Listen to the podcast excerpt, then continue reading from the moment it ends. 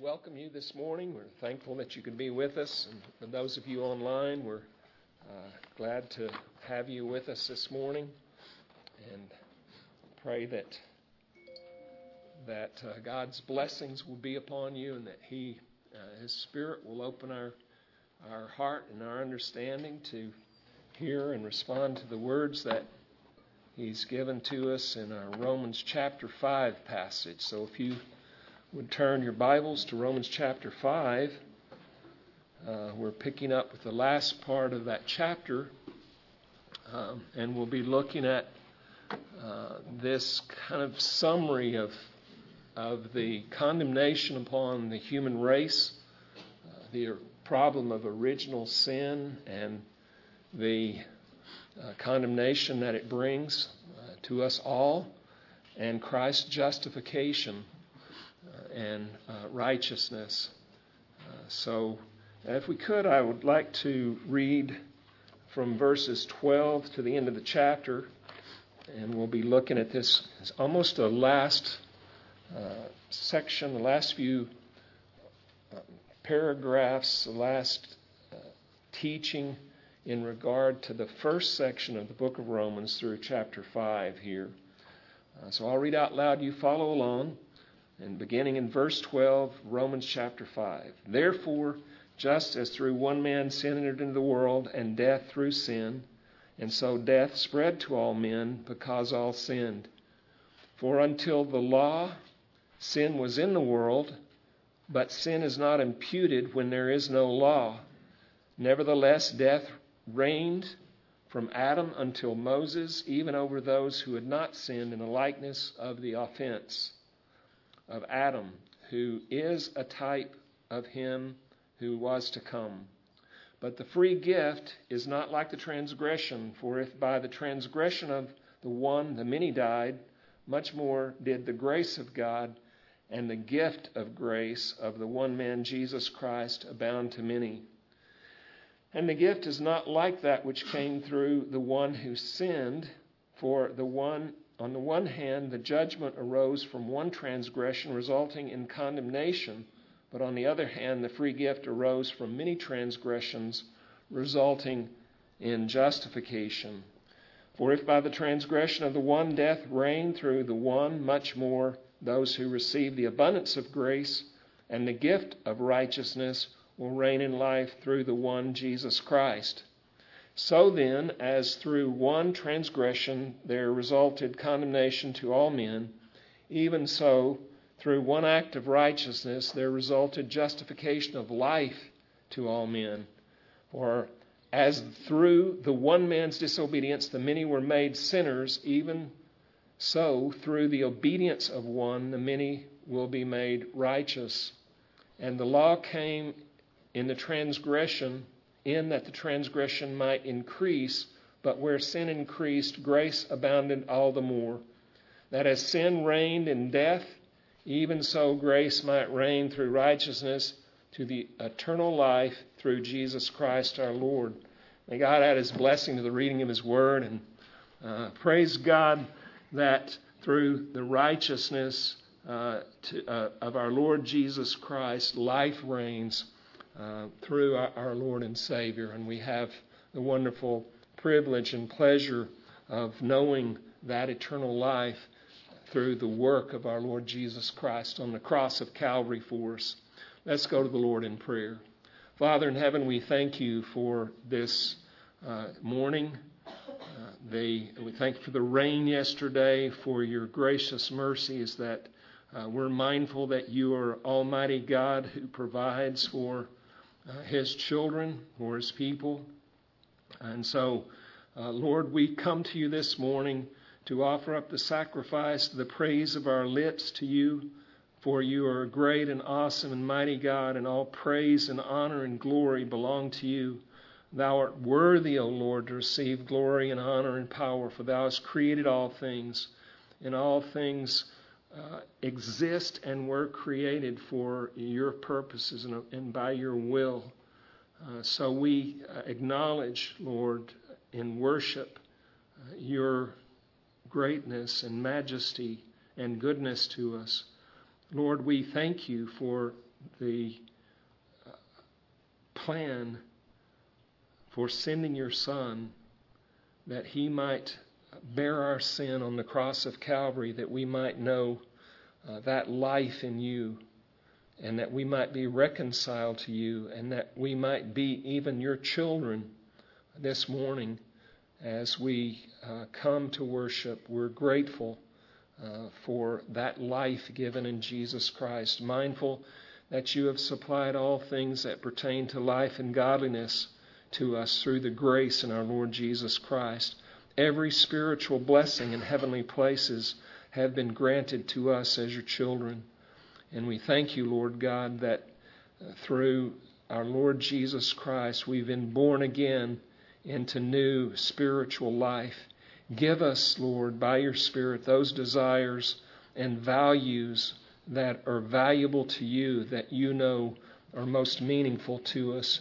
As we look at this passage, Lord, I pray that you would give uh, clarity of understanding with words that sometimes can be a little confusing, uh, that we uh, look and understand those things because your Spirit illumines the truth of your word to our hearts and lives. And we pray, Lord, and lift these things to you in the name of Jesus and for his glory. Amen. Again, I did want to encourage you to be uh, praying for Paul and, and Joan, the loss of uh, their son. We uh, did the, the funeral um, on Friday, and we want to uh, remember to pray for God's comfort for them and their, their time of loss. Uh, also, uh, this afternoon we'll, we'll be um, going by to sing to, to Pat and the Hager family. They're watching online. Uh, her health is decreasing, and um, and uh, they've called hospice in. Uh, but we want to express our appreciation for uh, the many ways that they've ministered to Grace Bible Church through the years and, and express uh, Christ's love to them.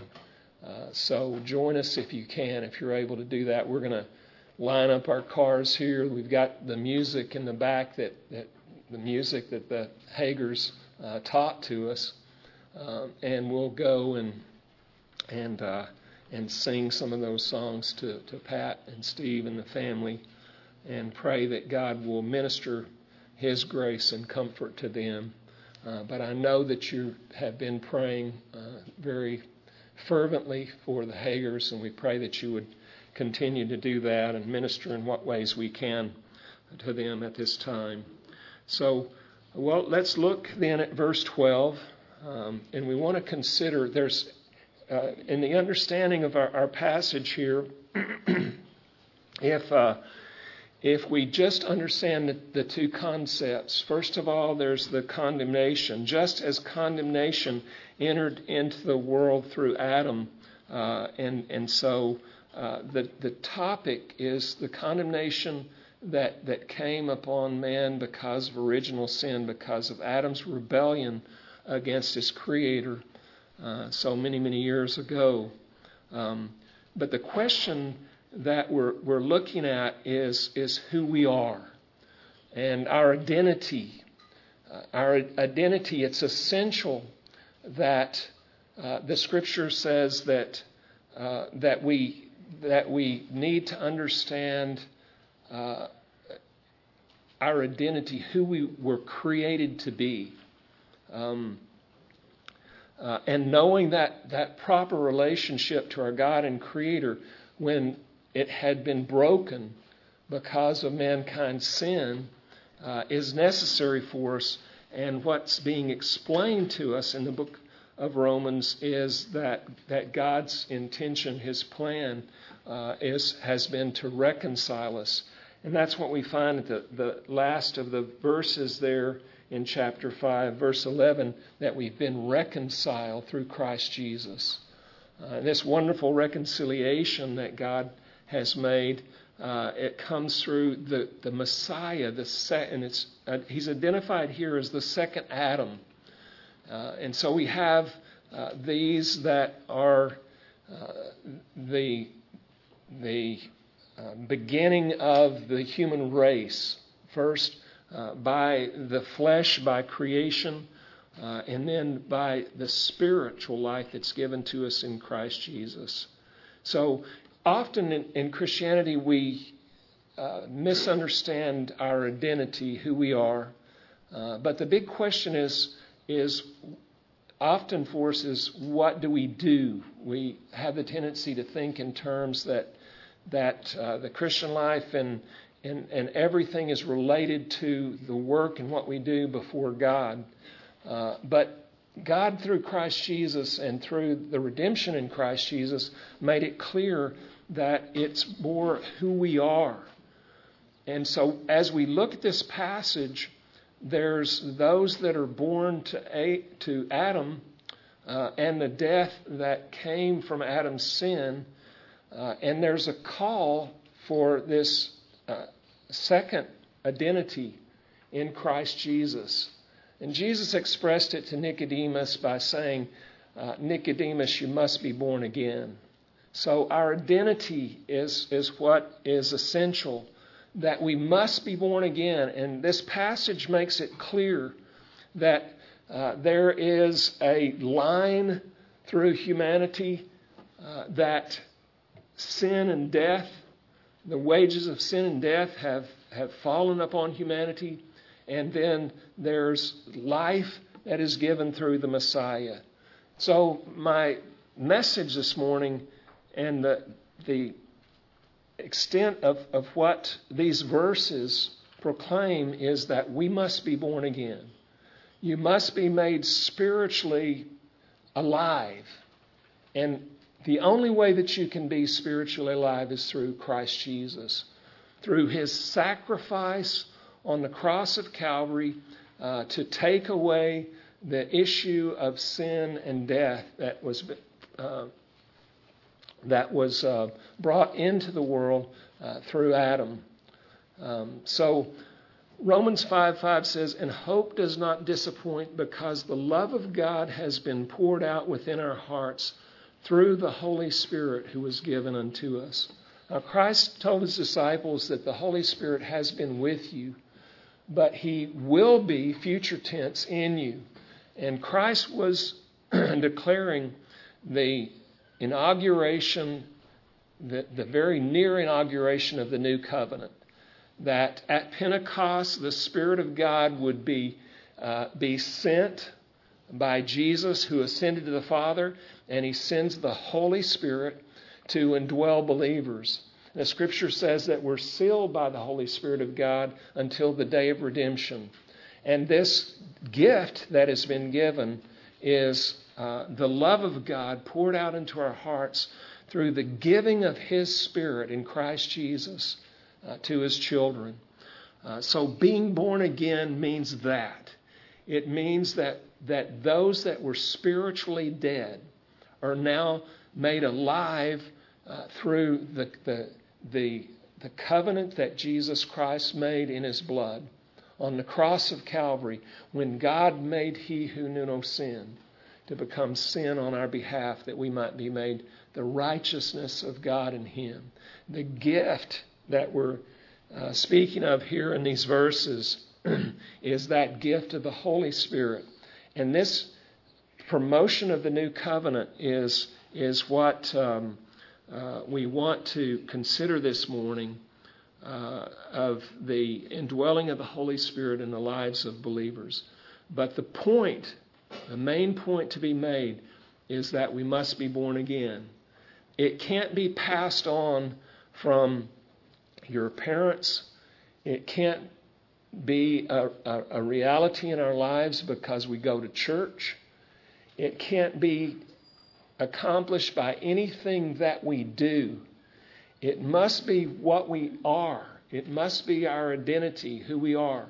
And the only way that we can know that identity is by new birth. The scripture says in 1 Peter chapter 1 and verse 3, Blessed is the God and Father of our Lord Jesus Christ, who has caused us to be born again to a living hope through the resurrection of Jesus Christ. The resurrection of Jesus Christ has declared to us there's new life, that there's life out of this death, that there's life out of the reign of sin.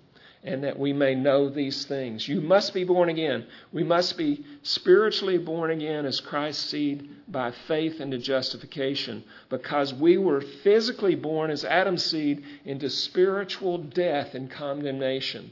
If you just keep these things in mind, some of the, the wording of this passage and some of the things that may get a little bit confusing in our thoughts will be very clear because God is declaring to us that He sent His Son and He became sin for us on our behalf, that we might be made the righteousness of God in Him, that we might be born again. Well, how do we get born again? If God causes us to be born again, uh, what? How do we do that? Well, we ask.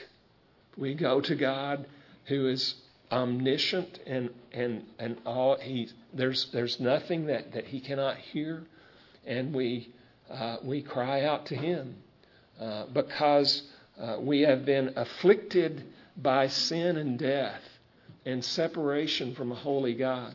Uh, therefore, it's necessary that, that we each, uh, on our own initiative, go to Christ and ask for that salvation that He has, has given and provided. And the Scripture says that He died on the cross of Calvary, that He, he uh, he bore our sin there, that God the Father took sins, your sins, past, present, and future, and placed them on Christ. He made a substitutionary atonement for your sins on the cross of Calvary. And how you receive that is you ask Christ uh, for that life, for the gift of righteousness, for, for the supply of what uh, He has done. Because Jesus said that Whoever beholds the Son and believes in him has, present tense, eternal life. And I myself will raise him up on the last day. And believing Christ at his word and trusting that, that he that said this is able to do it is what it means to put your trust in Christ Jesus. So let's look at, at the, uh, the, the ma- two major points here uh, just as condemnation entered the world through Adam, is the first point.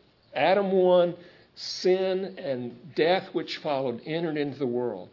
Uh, and then we, we it, it, it, takes a break. So it says this just as uh, term here um, indicates that, that there's a, a, a comparison or a contrast. And that comparison comes actually in verse 15 and it says, So justification is a gift to the world through Christ.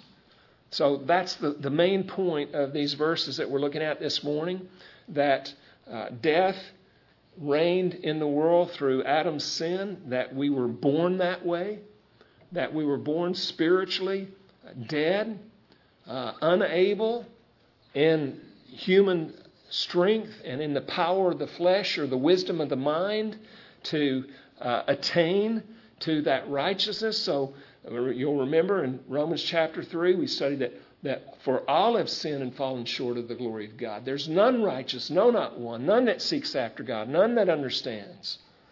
These things are, are the, the plague that, that was on the human race, race before you were born, before you had made a decision. We were born that way. And we can go into the, the nursery and see babies and and they're fighting over toys and uh, they they they keep their turf and and it's the nature that is has been imputed to us through Adam uh, that we see at a very very young age that uh, that we're uh, there's none that seeks after God. There's none. There's no fear of God before their eyes. The Scripture tells us. So, as we look at these things, and let's go to verse 12. Therefore, just as through one man sin entered the world, and death through sin, and so death spread to all men because all sin. So we see Adam here in our little illustration. I love that illustration. Uh, one race in Adam, the human race, came from Adam. So we're looking at this uh, imputation of Adam's sin to all of the human race. And we, we look in the book of Genesis and, it, and we find Cain murdering Abel, and we get to chapter 5, and it says, And he died, and he died, and he died. And that's exactly what uh, God told Adam in the garden in regard to the, the issue of, of not partaking of the, the fruit of the knowledge of good and evil. Um, and so uh, Adam's rebellion, his transgression in regard to uh, God's very clear and serious command, brought death into the world. Okay?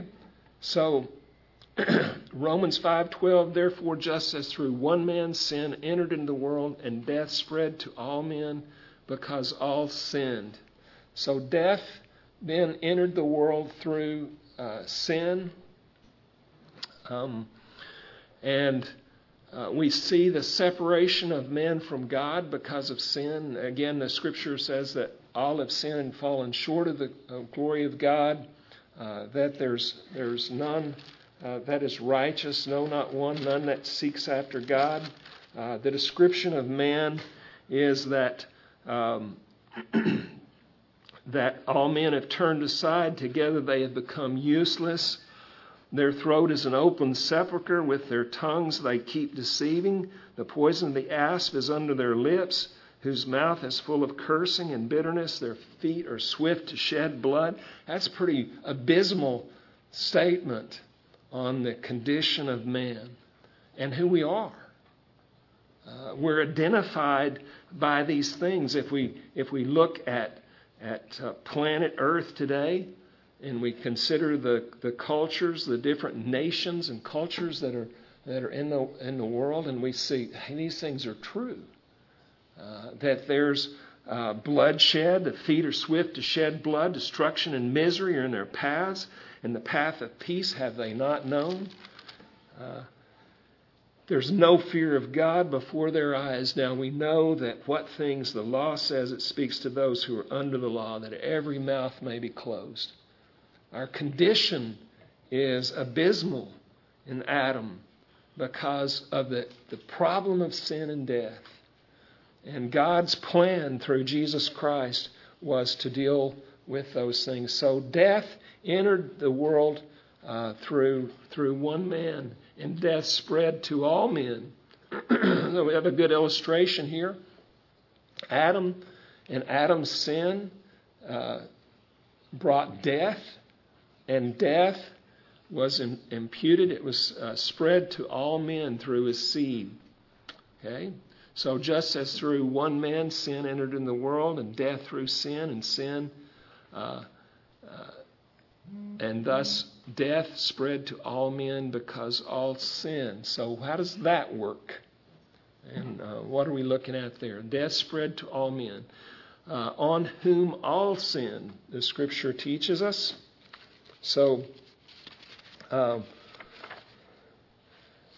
for until the law, um, okay, this, this point uh, four, on whom all sin, our condition is vanity, pridefulness, greediness, arrogance, um, and, and some, some sad, the total depravity of, of man as it's uh, as taught and described in Scripture doesn't mean that we do all of these things and that we're completely uh, uh, depraved in, in all of these manners, but the, the our condition is uh, that these things are characteristic of our sinful nature, of the nature of those that are uh, that follow after Adam.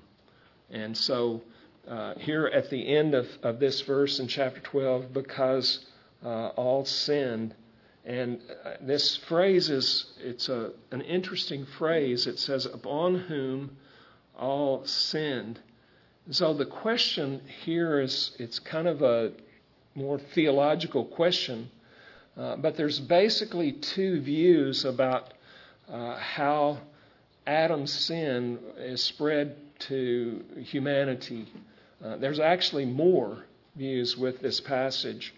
Uh, but the idea here is that through one, uh, his sin, his transgression, uh, was spread to all men, and that uh, in that spread of all of these things, um, that it it came uh, through imputation, and of course our view here, and we spoke of this before, was uh, through imputation.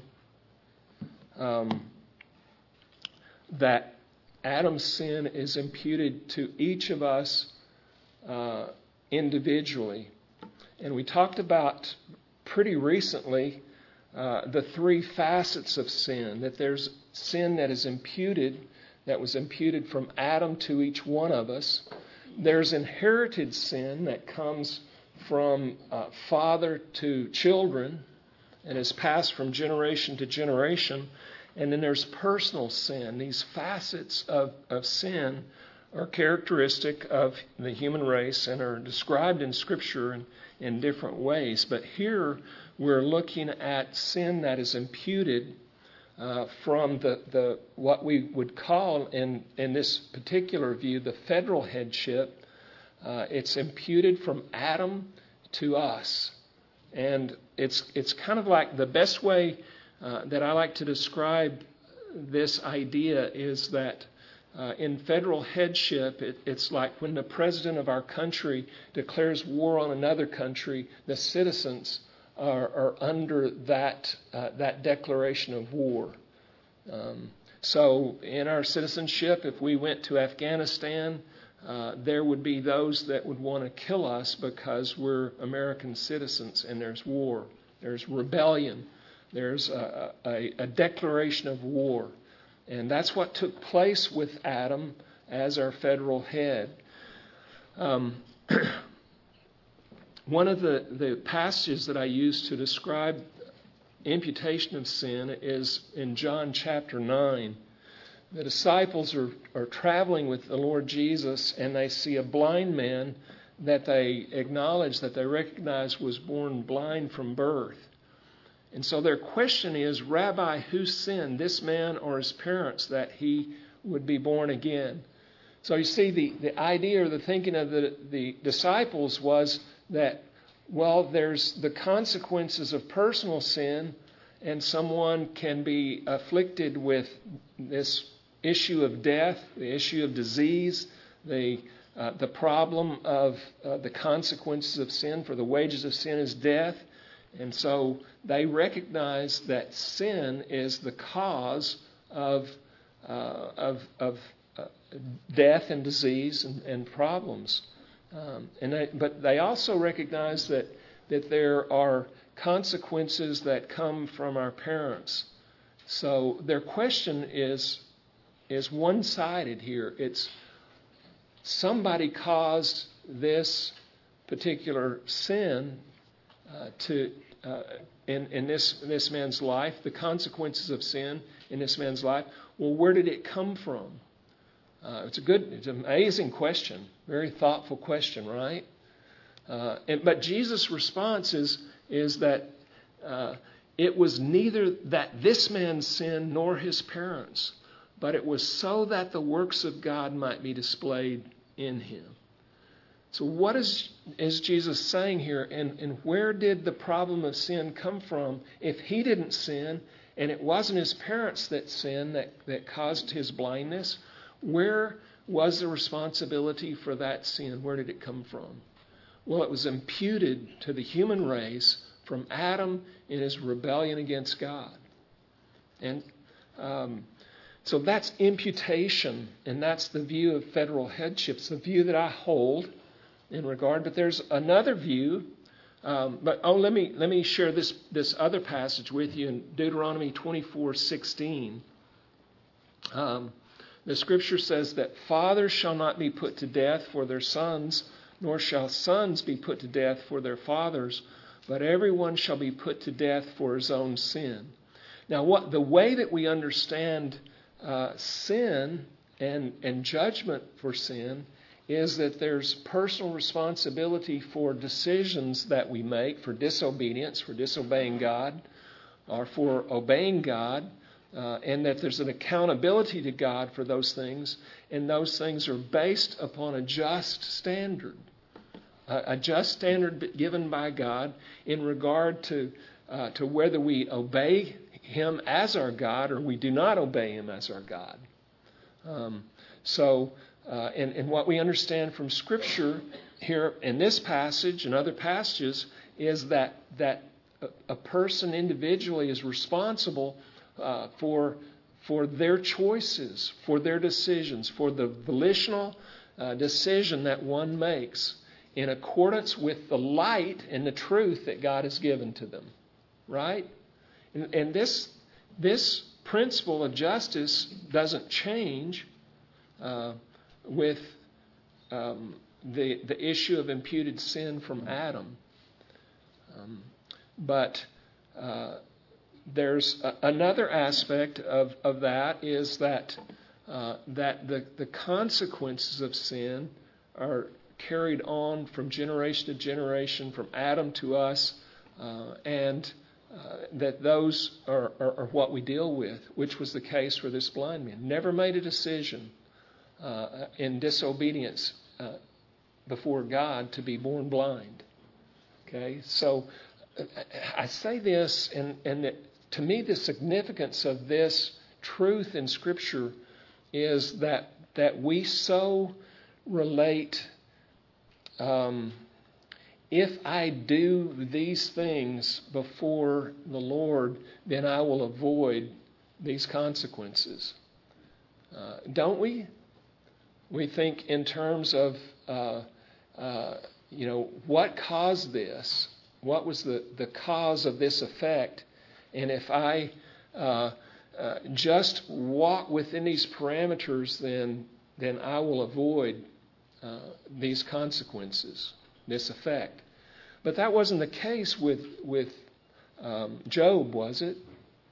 Um, Job walked within the parameters, and yet uh, there was a test and trial that came upon him for reasons that, that Job did not understand. Uh, and and the friends that came and, and visited with him, uh, they uh, searched for the cause. You know, we got some sin in your life. There's, there's something that, that you did that caused this or brought this about. And, uh, but uh, we're given a glimpse in the heaven of this spiritual warfare. And that, that Satan said, Well, Job, uh, he serves you only because it's to his benefit, only because that service will, will benefit and bring about. Uh, uh, your favor and, and, blessing upon his life. Take it, take it away, and he won't, he won't serve you. Uh, take it away and see what happens. And God took it away. Uh, and, and so there was this, this conflict of, of rebellion against the Creator in heaven that Job was addressing in his life.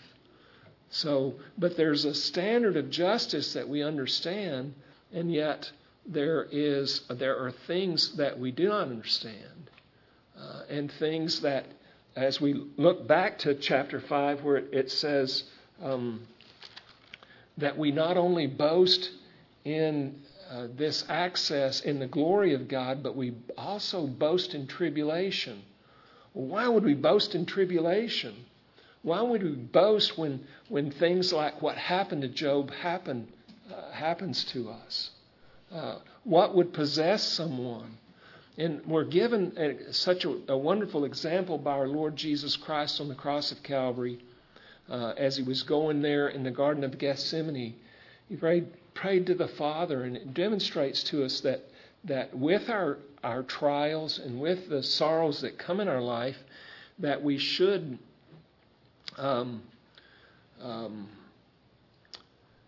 that we should pray uh, to, that they would be removed from us, as Jesus said, Nevertheless, uh, Heavenly Father, um, remove this cup from me. You, you're able to do all things. Remove this cup from me. Looking at the cross of Calvary and the sorrow and the, the tribulation of it. Uh, but then he, he, he, prayed, Nevertheless, not my will, but thine be done. Uh, so that submission to the Father's will and the plan that God had, whereby He would take something that is so bad and turn it into something so glorious. That's the power of God.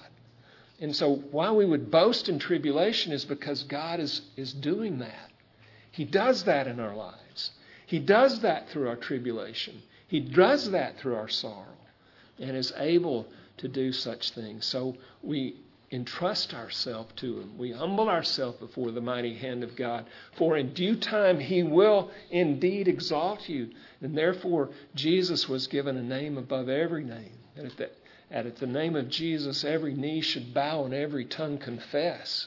And that, that He would conquer, that He would have dominion over the heaven and the earth because of His sacrifice on the cross of Calvary.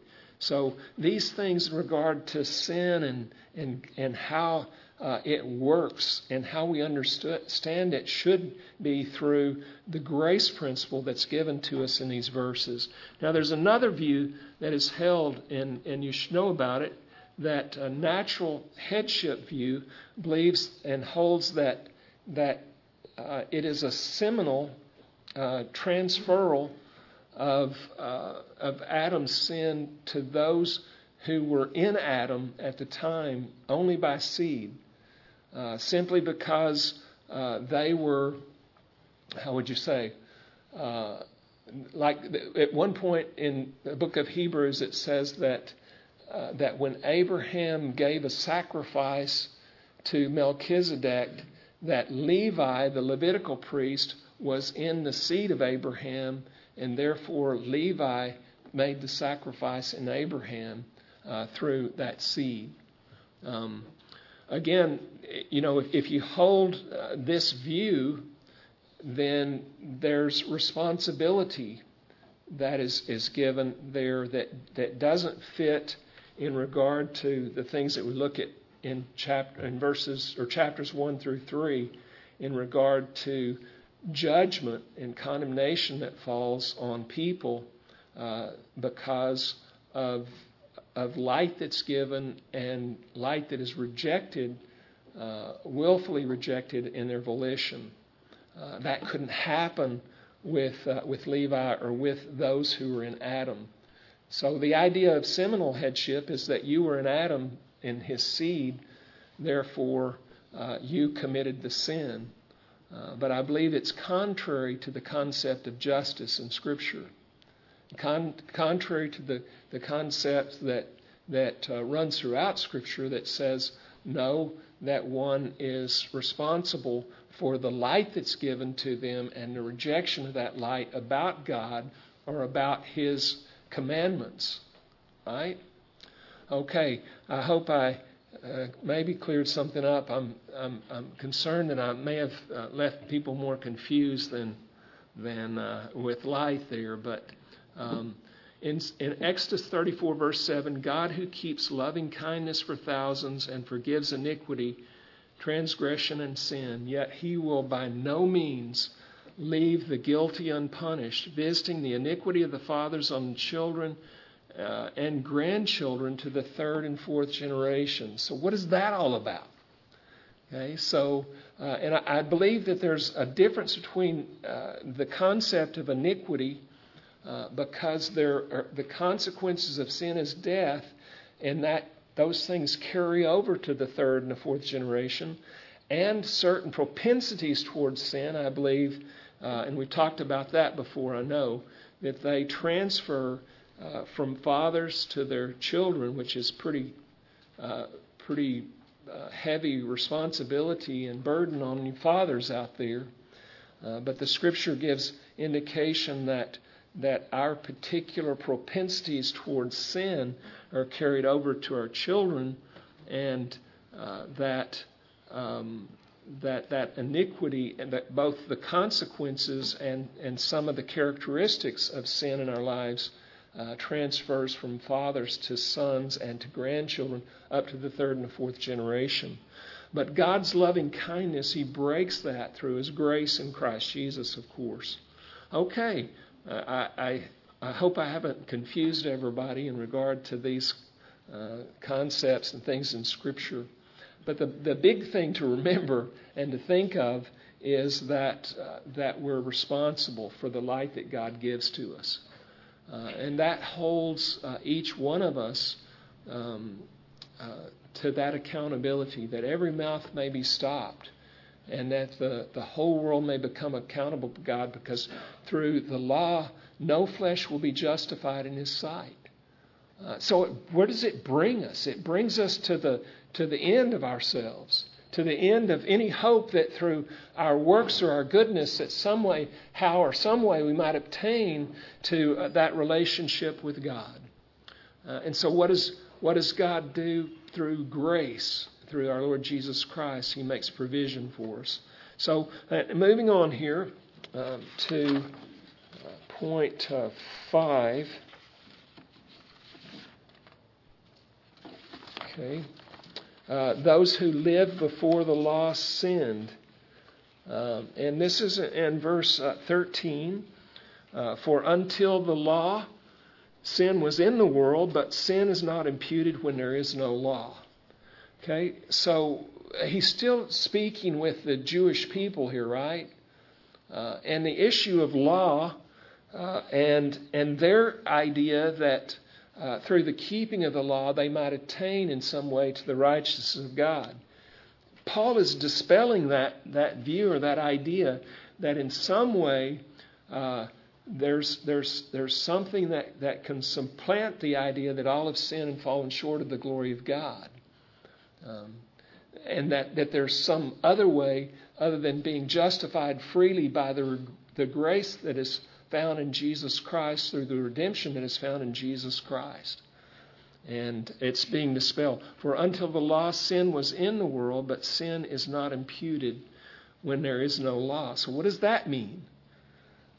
Because the law wasn't given until Moses. And, uh, and I've had this conversation before with different people. Um, well, uh, you're wanting to put people under the law again because uh, and, but I, will say, okay, um, in Sodom and Gomorrah, they didn't have the law. Uh, why uh, were they guilty under sin uh, if there, there was no law? Sin is not imputed when there is no law. Well, what were they guilty for? In Romans chapter 1 described that, right? Um, in Genesis 6 5, it says, Then the Lord saw that the wickedness of man was great on the earth, and that every intent of the thoughts of his heart was only evil continually. So we see the, the, the reign of death and the reign of sin uh, before the law. Genesis 5, Sodom and Gomorrah, we, we see the, uh, the Canaanites, the Amorites, and God's judgment that fell upon them. Where did that judgment come from, and how did it fall upon them if sin is, uh, is only imputed uh, by the, the violation of the law. Uh, sin is not imputed unless there's a command uh, transgressed, is the point in, ver- in uh, point six here. Sin is not imputed to an account unless there's a command transgressed. So Adam tra- trespassed or he transgressed under uh, to those under the law of Moses, uh, and uh, let me say this: Adam transgressed a direct command that God gave to him.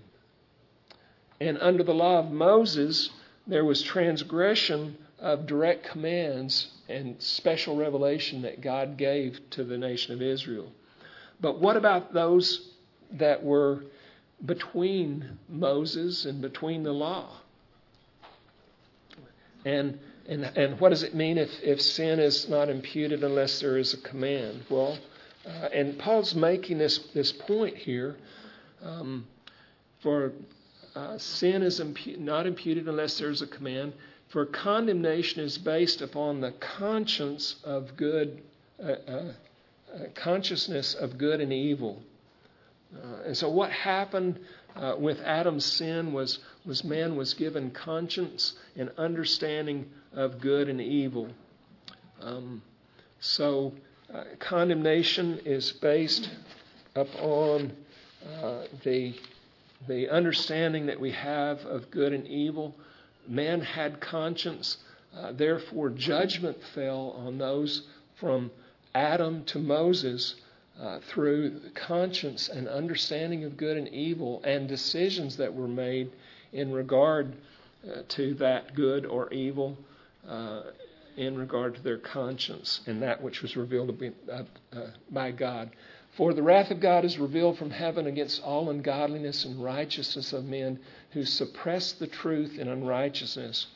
For God, for that, the creation, for all the creation, uh, His invisible attributes, um, Uh, for God made it evident through them, for since the creation of the world, his invisible attributes, his eternal power and divine nature have been clearly seen, being understood through what was made. Therefore, uh, so they are without excuse. Well, what was that about? Well, that's that's that those things that are known in God's creation has uh, has been revealed uh, from heaven and their rejection of it, the rejection of that light and that truth, is the basis for their condemnation. So, uh, condemnation is based upon the conscience of, uh, consciousness of good and evil, uh, according to Romans 12 for uh, 2 verse 12 for all uh, who have sinned without the law will also perish without the law, and all who have sinned under the law will be judged by the law. Uh, there's a justice in that. It's, it's very, uh, very clear and evident. Paul has made it clear in the teaching of, of judgment and condemnation in these uh, chapters. So, condemnation then is based upon the amount of revelation rejected. Uh, for those that didn't have the law, uh, but knew the invisible things of God from creation and rejected those things, uh, and suppressed that truth, they're judged on the basis of that suppression of truth that was innately within them as being created in God and in His image. Um, so, you know, when we're speaking with unbelievers and we understand that that that, that judgment that uh, has fallen upon them uh, has made them spiritually dead. What do we do with someone when you're trying to uh, to speak to them about spiritual matters and they're spiritually dead. Uh, how do you do that? Um, well, we don't don't really know all of those things, but we do know uh, this that that Jesus sent the Holy Spirit to convict of sin and of righteousness and of the judgment to come. So, as we share the gospel, we speak the gospel, we proclaim the truth of the gospel, we say, uh, you know, believe and trust in the Lord Jesus Christ because He paid the penalty for this. You're speaking to dead people. Well, how do they hear? Well, it's, you know, clearly they don't hear because we uh, are able to, to, to pull together clever ways of, of convincing them of truth. Uh, they have to be, a dead person has to be uh, given uh, special illumination. The Holy Spirit has to do a work there. That's why anyone that goes into evangelism that doesn't pray, that doesn't seek that, that God and that God's Holy Spirit brings the illumination of truth and the conviction of sin, it's a fruitless effort because it can't be accomplished by man. Man can't save people. And so, as, as God's children and, and given the, the, the, the responsibility of sharing the gospel and being commanded to go and share the gospel, then we, uh, we need to go in humility, knowing that the power of God, the Spirit of God, is working in us to communicate to dead people. They're not going to hear unless, uh, Jesus said, unless the Father draw them, no man comes to me.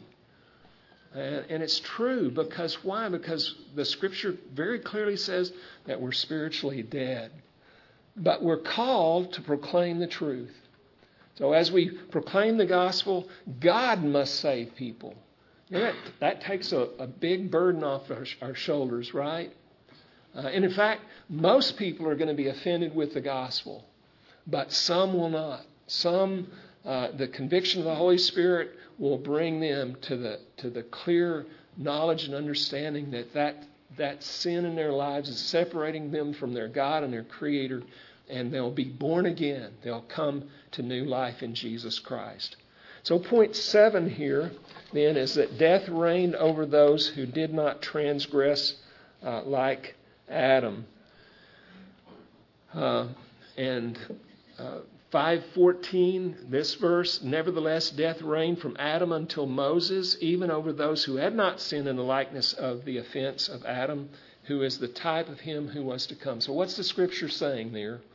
It's saying that death reigned in between the, uh, the uh, transgression that Adam made when he violated what God clearly told him and the, the law that was given. So all of these Jewish people that Paul's speaking to in Roman in the, uh, in Rome, uh, they're uh, they're seeing okay, the law was given and uh, and there, it was transgressed, it was violated, so th- that sin was imputed to them. But there was also the offense of those uh, before uh, between Adam and the law.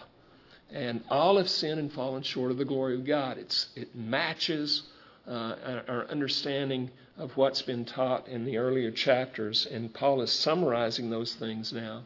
Nevertheless, death reigned from Adam until Moses, even over those who had sinned in the likeness of Adam, who is a type of him who was to come. Maclaren had uh, one of our the um, ex um, the uh, teachers, expositors uh, said that sin vast is a vastly greater thing than mere transgression of the law. Sin is lawlessness. It exists where there is no law. Uh, so there's a, a, growing lawlessness within mankind. Uh, and there are many that have never heard the gospel of Jesus Christ, never heard a verse out of Scripture, uh, but there's a, a lawlessness, a death, and separation in their persons and in their lives that is, is needed to be addressed. And so may we love and value the things that God loves and be about what God has called us to be about, and that is the gospel of Jesus Christ. So, um, and here's the second major point. So, justification is a gift to the world through Christ Jesus. Um, there was a deliberate act of rebellion on Adam's part, uh, but God, through Jesus Christ, through the Messiah, uh, sent one to address this issue of sin. 1 Corinthians 15, verse 45 says, Also it is written, the first man, Adam, became a living soul. The last Adam became a life giving spirit. So the Christ, the Messiah, is identified as the, this last Adam or second Adam in Scripture uh, because he's He's the giver of life, the giver of the spiritual life. So Adam brought death, the Messiah brought uh, the life giving Spirit. That giving of the Holy Spirit uh, is what was needful for dead people to have new life, a life giving Spirit in Christ Jesus. And Adam is a type of the coming Christ. So he was a type. Um, and uh, it's just a, a, manner, a way in which God uh, teaches us. Uh, there are certain things about Adam uh, that are compared, that Christ is compared with, uh, and uh, that life in God's family is related to. Romans 5, verse 14 says, Nevertheless, death reigned from Adam until Moses, even over those who had not sinned in the likeness of the offense of Adam, who is a type of him that was to come. Death reigned uh, over um, Adam uh, here. And Genesis 3:15 has this to say, "And I will put enmity between you and the woman, and between your seed and her seed, and he shall bruise you on the head, and you shall bruise his heel." And of course, this was speaking to Satan himself, uh, that uh, great angel that fell and rebelled against God, and uh, he was the promoter of that rebellion uh, to Adam and, and to mankind. Uh, so that enmity was between the coming Messiah, the woman's seed, and God's plan for mankind's redemption and reconciliation was through the woman's seed, uh, through our Lord Jesus, born of a virgin Mary, conceived by the Holy Spirit, and uh, the Word taking upon himself flesh he uh, came and dwelt among us that he might be the sinless Lamb of God to bear our sin on the cross of Calvary and to bring redemption to mankind. So the transgression then uh, in Adam brought death to many, and it's contrasted by the grace gift of Jesus abounding to many more. So this illustration is pretty good. Can you see that? There is, is that visible to you? Uh, the trespass from Adam was imputed to each one or to all through condemnation, but the free gift was uh, was transferred from Jesus to all and to justification. So one sin brought death to all, uh, but on the other hand, uh, one sacrifice brought life to all, and, and through many transgressions. Um, so uh, Romans 5:15 says, "But the free gift is not like the transgression. For if by the transgression of one the many died, much more did the grace of God and the gift by grace of the one man, Jesus Christ, abound to many." So the results uh, of the transgression is that, that many died. Okay? In your notes there, uh, the results was that many died.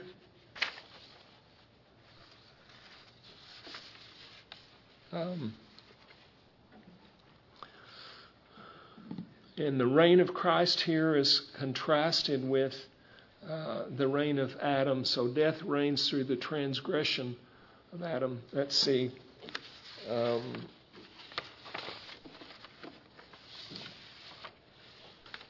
um, the free gift is uh, from many transgressions resulted in justification. Uh, just as the judgment from one transgression resulted in condemnation, the free gift from many transgressions uh, uh resulted in justification. Um, the results of God's free gift, then, is that justification abounds to many. Uh, the gift of justification is contrasted, and the judgment in Adam being condemnation.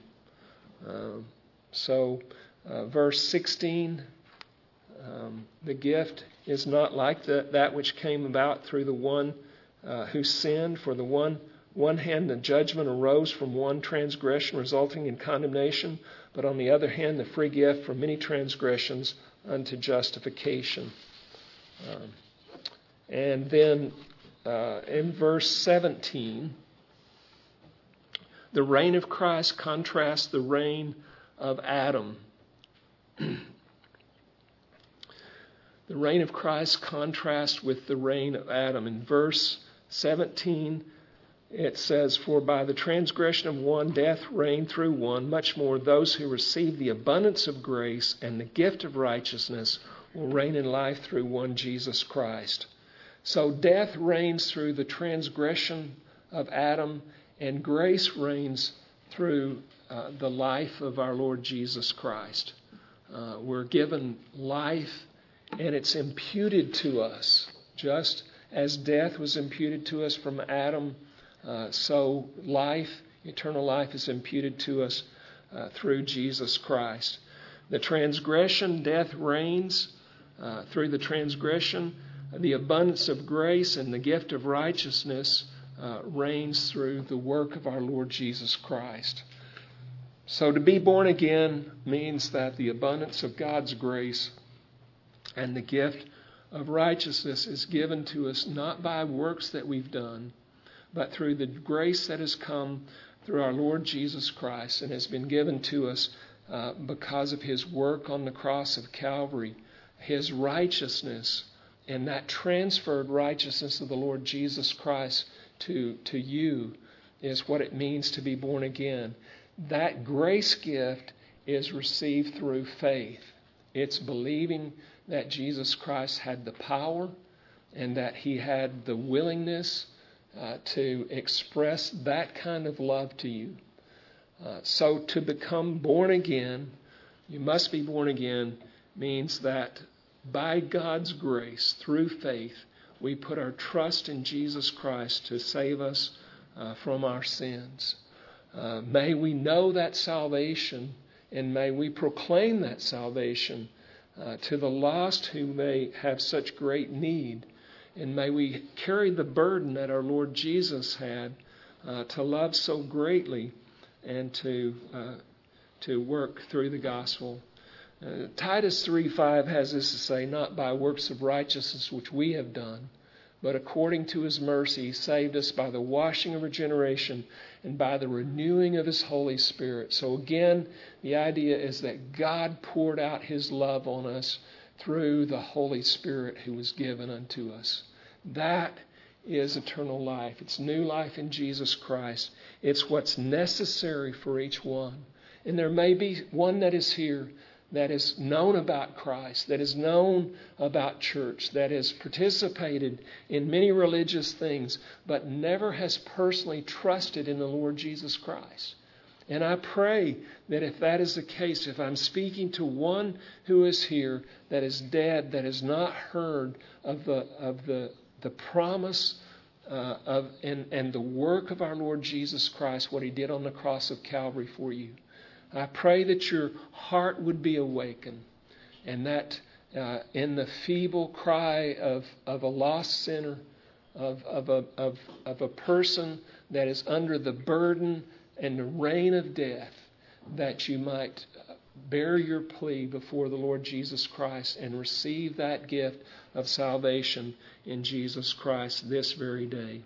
Father in heaven, we thank you for your word and for what you have done through our Lord Jesus Christ. We pray, Heavenly Father, that we would proclaim the, the love of, of, of your love uh, for, for all that would come, for all that would call upon the name of Jesus uh, are brought into the family. As many as received them, received our Lord Jesus, to them he gave the authority, the power to become children of God. Uh, Lord, we're so thankful to be your children uh, and to have put our trust in our Lord Jesus Christ. My faith has found a resting place, not in device nor creed. I trust the ever living one. His wounds for me shall plead. I need no other argument. I need no other plea. It is enough that Jesus died and that he died for me. Thank you, Lord God, for your salvation in Christ Jesus. Uh, we pray and and ask that you would go with us, that we might walk in your power and your grace these days. And we pray these things in Jesus' name. Amen.